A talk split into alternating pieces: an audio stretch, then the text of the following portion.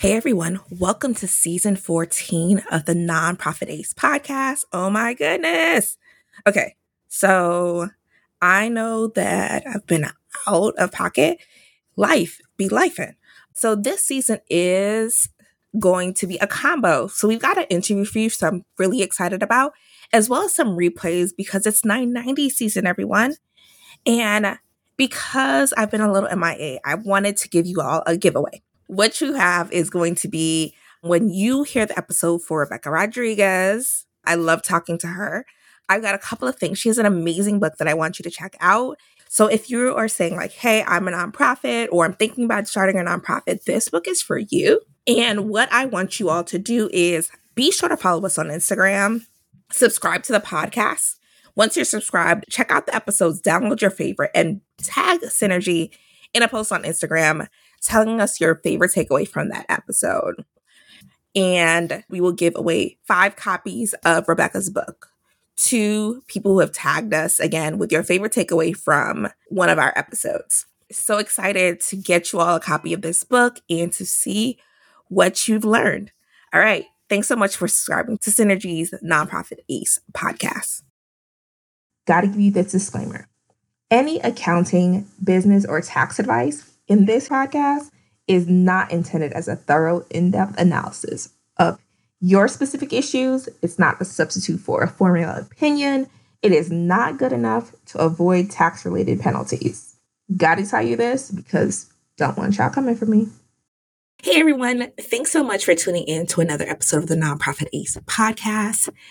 I wanted to let you know that at the end of the season, we will be announcing the winner of the giveaway for the Nonprofit Workbook by Rebecca Rodriguez. We've been so excited to hear you all's feedback, your takeaways about what episode of the Nonprofit Ace Podcast have really struck a chord with you.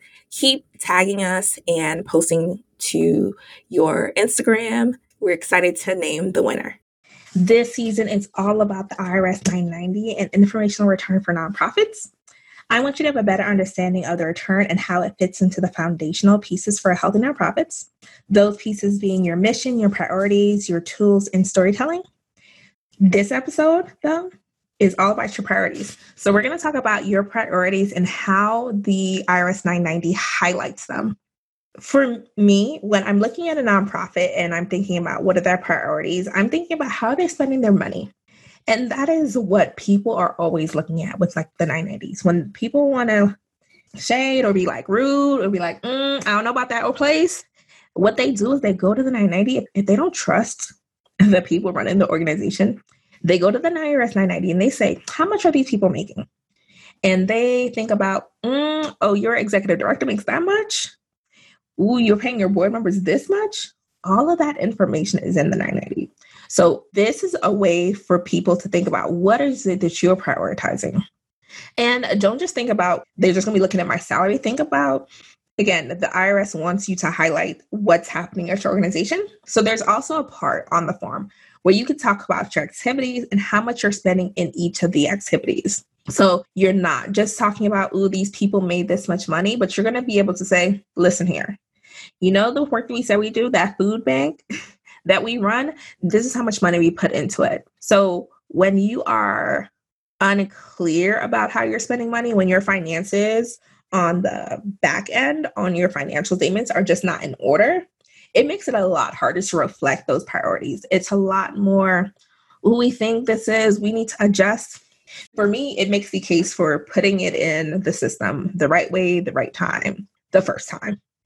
And among the things that gets pointed out is going to be not just how much people are making, but how many hours are they putting in.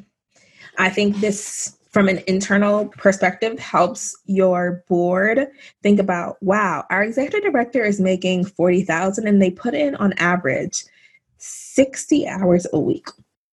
For organizations who think that livable wages are really important, if you say that you think livable wages are really important, if you say we prioritize our employees not having to work 2 and 3 jobs to make this possible, you should be looking at how much are we paying people? How many hours are they working? What does that work out to be? Are we truly paying people in compliance with minimum wage laws? Another way that this highlights what your priorities are is that it talks about independent contractors. Independent contractors is a question that comes up a lot. And they're like, who should we treat as independent contractor? Well, the IRS is going to say, well, their threshold is $100,000, which is quite high, depending on the type of work that the vendor is doing. But it's possible that you might find that there are several organizations that are paying hundreds of thousands to independent contractors. And for me, that places the question of what is it that this independent contractor is doing that you could not find an employee to do? Think about how are we prioritizing this work? Is the work that this contractor is doing something we could not, in fact, bring in-house? Could we train people to do this work? What benefits could we reap by doing this type of work? Another thing that helps highlight priorities, we talked about the payments that we made. We talked about how many hours are they putting in.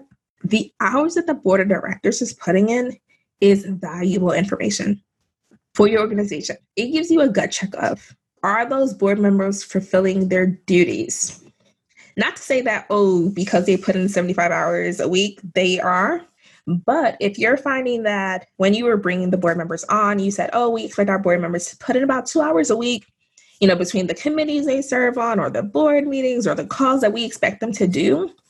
And you have board members self-assessing that, I put in like an hour a month, at the actual board meeting. You may need to evaluate, are these board members truly engaged? And what is it that this is saying? If you have board members that you're like, wow, they put in no time at all. Is it time to rethink how you've made up your board? This is crucial to accomplishing your mission and saying, if we prioritize our community and putting them first, we need to make sure that people who are working, be they volunteers or not, or paid employees, that time is being well spent. And I mentioned volunteers. That is another thing about the IRS. Again, I like to highlight what are the things that you guys are doing. And so by talking about the volunteers, you get to now show we have a lot of community support. We have 20 volunteers. We have 50 volunteers. We have 100 volunteers. That information goes into that piece about what is our reach? What is our impact going to be? How are we engaging with the community? If you're finding that you have staff members who are working excessive number of hours and you have a limited number of volunteers, what does that say about your consideration about their life? And what does that say about your ability to communicate your need for volunteers? What does that say about your systems in place to train volunteers so that they will stay and you can lighten the burden on some other staff members, at least until you can hire more staff? So those are the priorities that I think that you guys should definitely be paying attention to as you look at your 990, as you are completing the form. How much are you paying people? And not just from a we can't afford to pay people perspective, because I don't believe that. I believe you can afford to pay people if you prioritize correctly. It's definitely doable. But from the perspective of if we say that we are interested in having fair and livable wages, if we say that cost of living in the area that we are in is really high, are you paying people in accordance to that?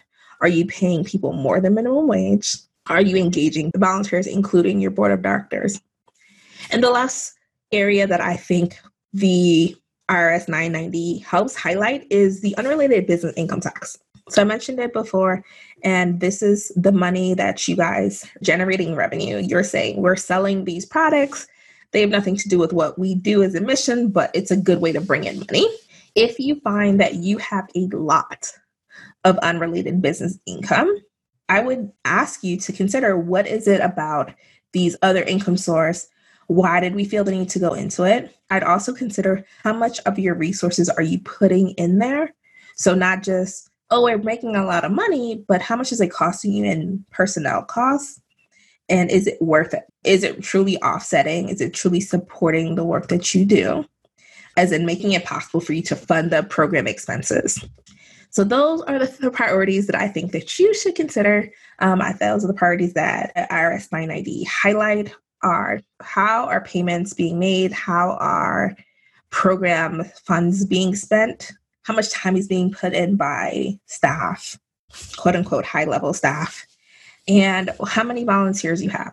If you have any other questions on What are some of the priorities that come up when you're completing your 990? Reach out, let me know. Happy to answer your questions. You can find me on Twitter and Instagram at CNRG Advisory. You can find me on Facebook at CNRG Accounting Advisory. You can find me on LinkedIn, Chyla Grant, CPA.